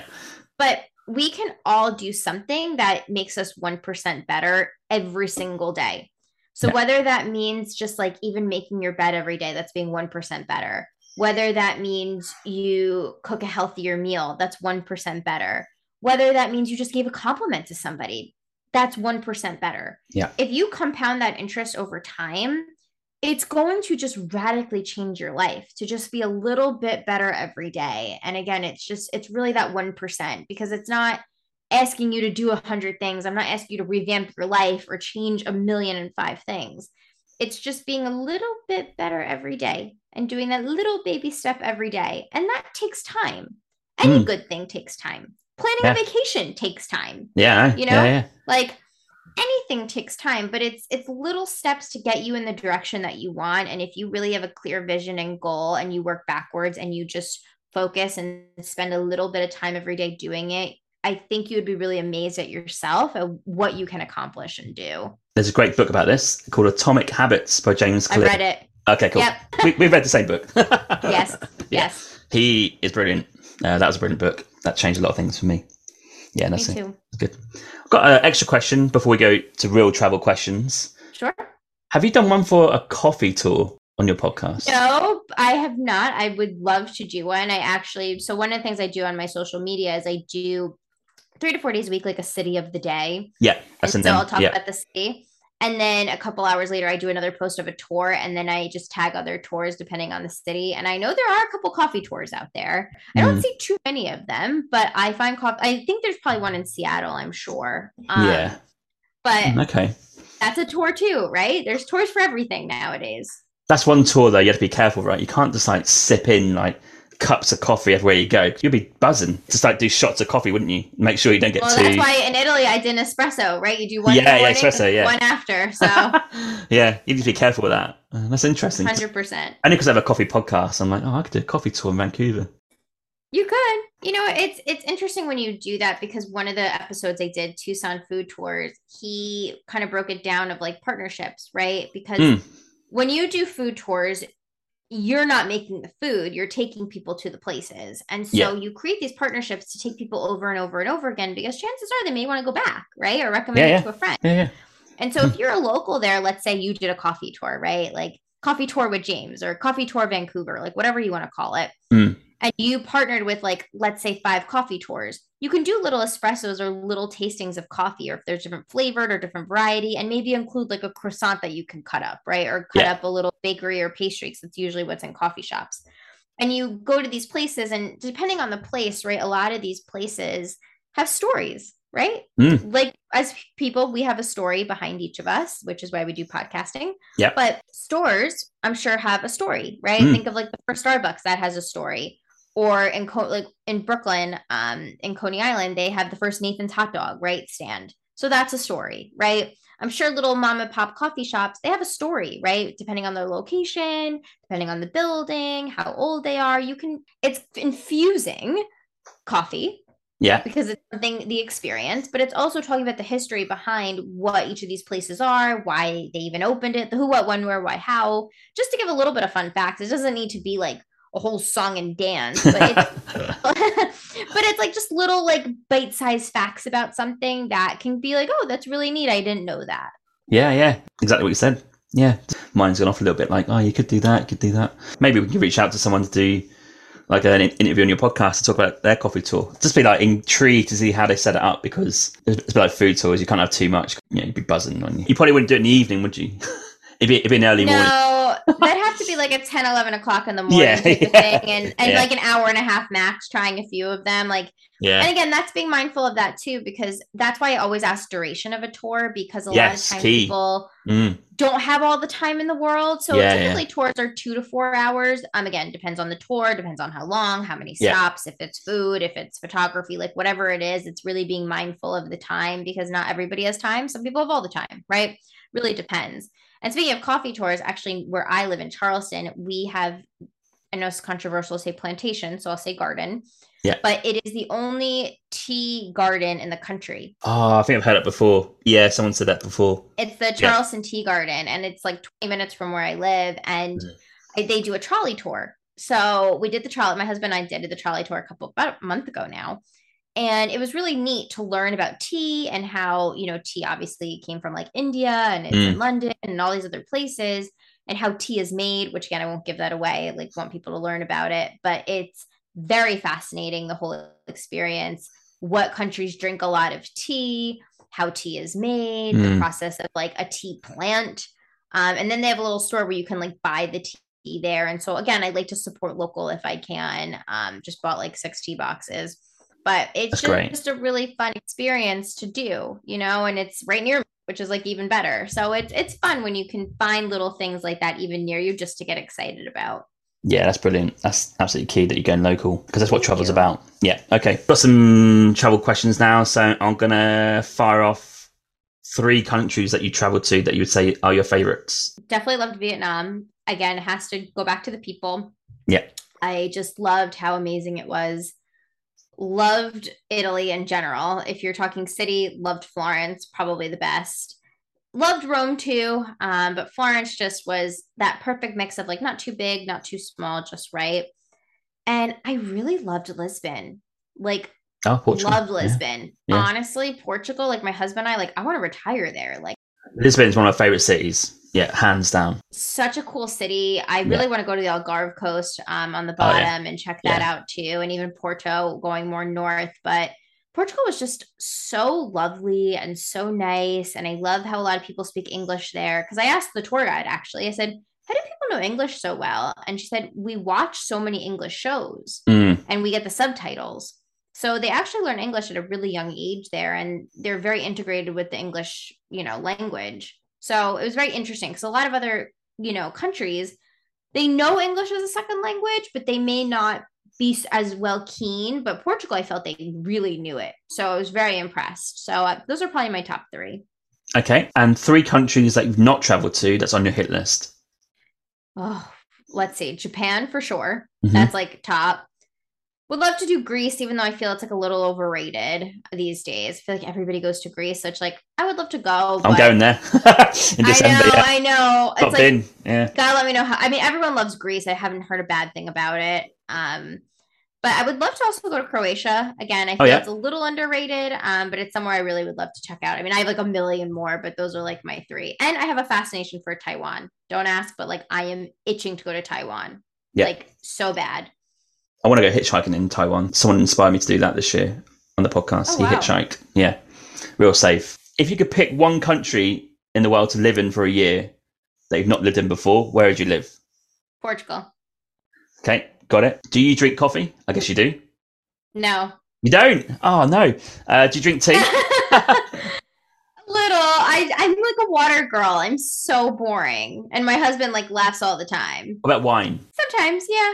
Okay. The question's going to be, if you could pick one city in the world to drink a glass of wine and watch the world go by, where would you sit? I'm going to be a basic girl and probably be like south of France or Positano or Amalfi Coast with a nice glass of wine and just chill. Or Cinque Terre, somewhere beautiful along the water. Okay, I accept that. What about cuisine? I'm going to now. Your top three favorite countries' cuisines. I mean, how can you not include Italy in that? It has yeah, popular to be answer. Italian. Yeah. Yeah. Definitely Italy. I probably could eat Mexican food all the time. So definitely Mexico. I love quesadilla, taco, fajita. Like I could eat that twenty-four seven, which is all day, every day. Then my third cuisine, gotta say, love Thai food. Love, yeah. love, love Thai. I mean, the best Thai food I had was like a street pad Thai for like a dollar something. And it was just so fresh, unrivaled. So amazing. Yeah. Yeah. I mean, I can't say no to Thai. Like I could eat Thai food for sure. Not the yeah. spicy stuff, but I love Thai. Okay, interesting. Because you've named, I think, my top three. No, I think I put Indian instead of Italian, controversially. That is very, con- I know. That's very British, though. That's a very British thing. So my husband's born in England and oh, yeah. loves Indian food. And yeah, I, I love just, it. I tr- I've tried and I can't get into it, but I understand why people like it. Yeah. What about the best beach that you traveled to or seen? Gosh, so many. Cancun actually was really nice. You couldn't really, like the water was clear, but you, like the timing we were at wasn't the best time to go. Even near me, actually, I have to say I'm near Kiowa Island. Um, that beach for like an East Coast beach is spectacular. It's beautiful. Mm-hmm. Miami Beach is nice too, but eh, you know, I could like go without it. Um, the Mediterranean's obviously beautiful too, anywhere in the Mediterranean. So that's really hard to like compare. So I like a lot of places. Anywhere near water, I'm very happy. Yeah, same with me. Okay. What about a favorite trek or walk that you've done? So, I mean, I love to walk on the beach. I, my, we, t- my husband and my dog, we all go to Kiowa and we walk along probably about an hour, hour and a half on the beach. And it's just exquisite. It's like the sand is perfect. The water is nice. It's just the sunsets are beautiful. It's such a nice walk that we love doing it. And it's so nice to like not wear shoes and like walk barefoot oh, on the beach. There's something dream. to be said about that. It's yeah. we could, underrated, we, I think. And I, I'm going to do it in a couple days. So it's like, it's amazing. You know, when someone goes to Fiji, they're not saying how bad it is, are they? They're saying, oh, you know, got up and just walked on the beach. Like, of course, that's got to be like one of the best things ever. Has to that's be. That's why I moved where I live. Like, I love that I'm mm. twenty, thirty minutes from the beach and I can go there and there's something very calm and serene. And I feel like I'm on vacation sometimes, you know, yeah. it's just, you want, you want to have that feeling like, not like I'm going to say I'm retired, but you want to feel that you can like experience that and it's not so far away and feel like you've gotten away, but you didn't have to go that far. Yeah. Agreed. Love that. Okay. A few more questions. I'm going to say, A favourite party place that you might have experienced? What does party mean? Like clubbing party? Or... Drinking, all that sort of stuff, dancing around. Oh, gosh. Um, I mean, I have not partied in so long. Probably Berlin was a really cool place. Clubs there like don't close. Don't it's close. like the yeah, wildest yeah, yeah. thing in the world. And so I don't know like how appropriate or P G this podcast is. Not very. But when okay. So I was in Berlin and I was with my sister. My friend who was living in Frankfurt came to Berlin with us. Mm. And then we met this other girl, long story. Like this is when I was single and we both met this guy. He essentially, this guy invited us both on a date with him. And so we were all hanging out. It was like the craziest thing, but we became friends with her and she was mm. great. We went to this one place with her called the Kitty Club. It's like this really small spot. And it was like, the, it was so great. Like this one guy got like bottle service for us. Like it was amazing.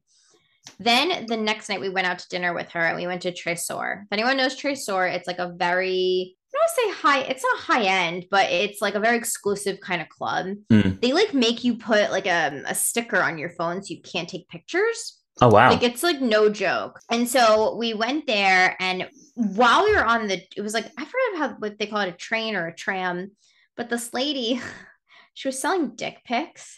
But like not just dick pics, but like on like a little pin. And she goes, dick pics, get your dick pic. And I'm like, what is this? So we're on the train, right? Yeah.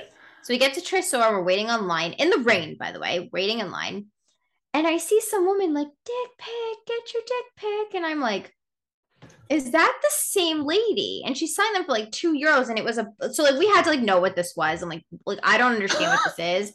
It was a box of like these little pins of different dicks on them. Oh. And it was the most bizarre, so strange.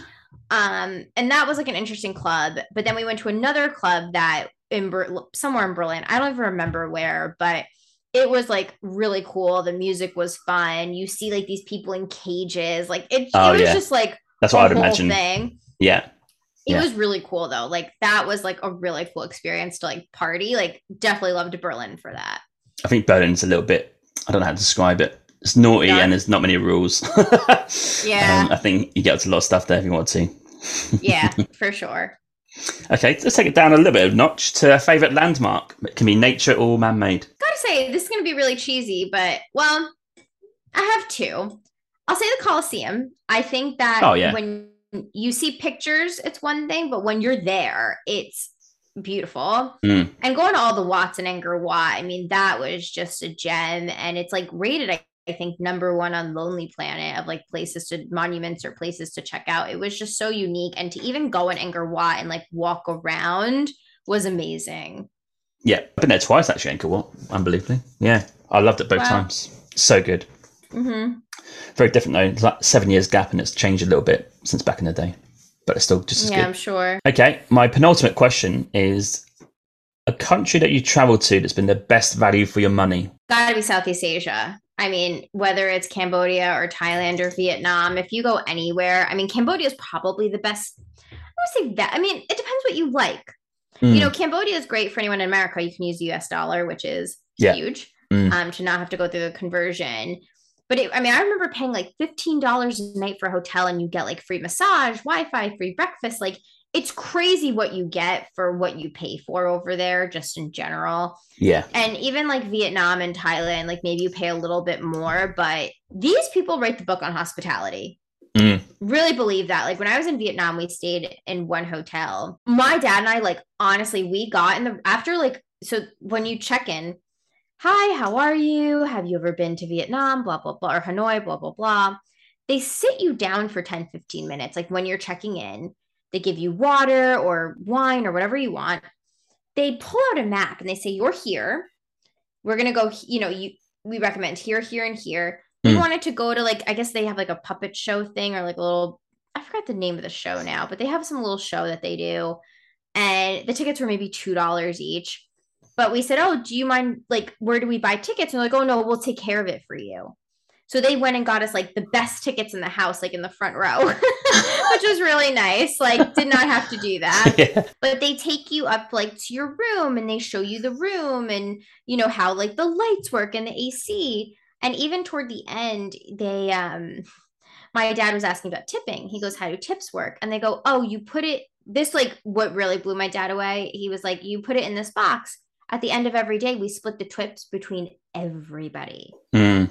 So everyone is treated fairly. It's not like you tip a dollar for housekeeping, right? And housekeeping gets it. Yeah, yeah. It goes in absolutely. a bin. So it goes toward, like, front desk. It goes toward the waiters and waitresses and bartenders and housekeeping and janitors and whoever else is working the hotel, which kind of blew me away too. My dad and I were saying, like, like we almost like cried tears of joy just at how nice people were. Like, seriously, people, those people could write the book on hospitality, because even though it may not have been like the five-star hotel or the Ritz or Four Seasons, as beautiful as those are, and you get that hospitality, to get that hospitality in a smaller hotel and treat you as well as they treated you really just blew you away. And again, you're not spending a ton of money.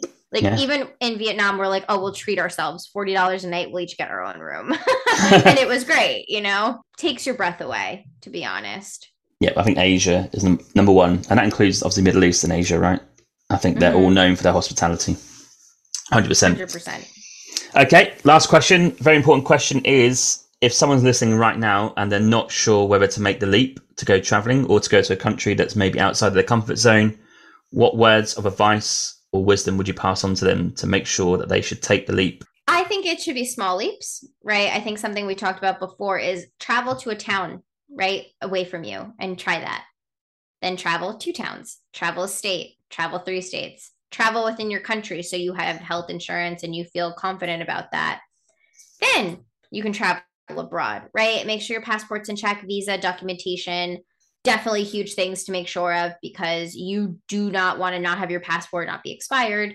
You True. want to have your visa and all that. So making sure all that is taken care of will put you at ease of mind. Just making sure, again, you even have things printed, something I used to do more of, not as much anymore, but like having printed of like extra passport, credit cards in case things get lost. But feeling like if you need to go with somebody, find someone. If you go solo, find a tour guide or someone you can connect with yeah. um, that can help you. And actually, I'll shout out one more podcast, but I like this concept.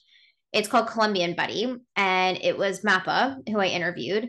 And what her company does is they, it's not just like a tour guide business where they show you tours, but they help you with translation, right? If you get stuck, which there's a story on the episode that she helped somebody go through major trouble, get out of it, which was, I was just shocked. Okay. Um, they help people have a buddy, right? So if you are alone yeah. or you're not sure what to do, you can call this company and they help you.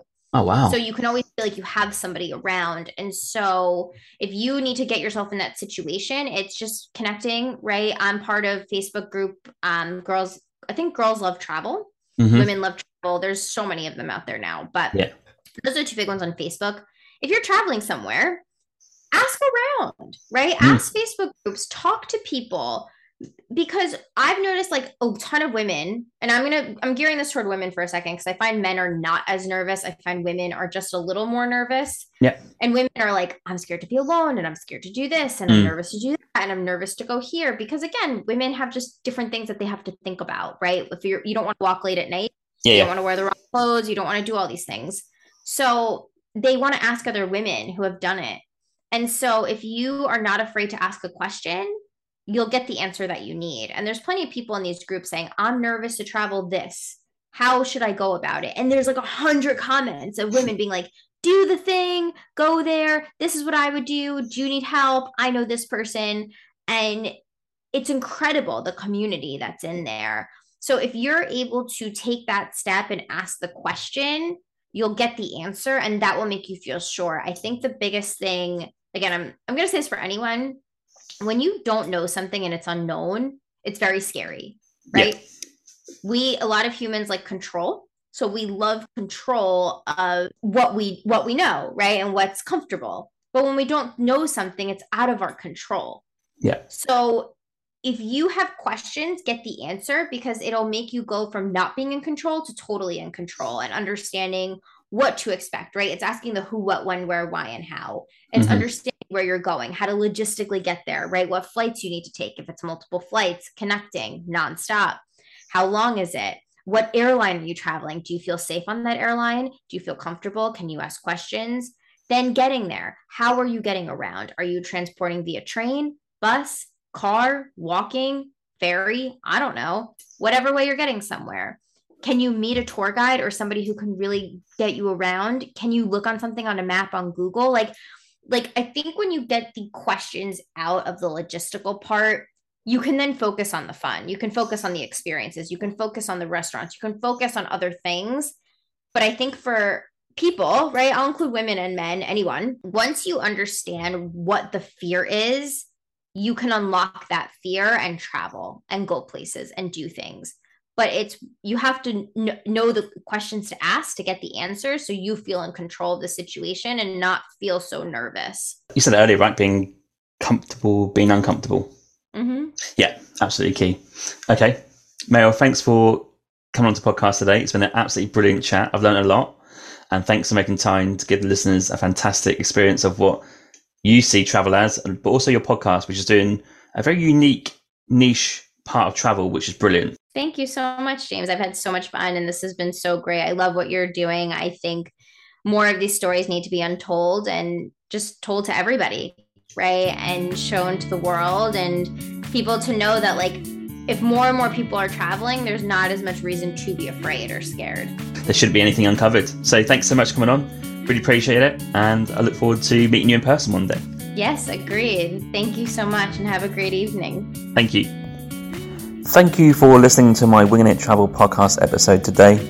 You can find me on Instagram at James Hammond Travel or Winging It Travel Podcast. You can search for both. I release weekly clips of this podcast episode, as well as photos from the last eight to ten years of my travels. You can also follow me on TikTok, Facebook and Pinterest by searching Winging It Travel Podcast. I do release daily content to do with travel and the podcast throughout the week. Also check out my website, james hammond dot org. There's content about myself, my travels, and there's also a newsletter sign up as well as a contact form. Finally, please rate and review the podcast on Podchaser. This is my platform of choice. Alternatively, you can rate this on Apple or wherever you get your podcasts from. This really helps the podcast gain a bit of traction for the future in terms of guests and content. And I'm glad to see that you guys are listening out there, reviewing it and enjoying the content so far. Stay safe, stay humble, keep listening, keep traveling, and I'll catch you soon. Cheers, James.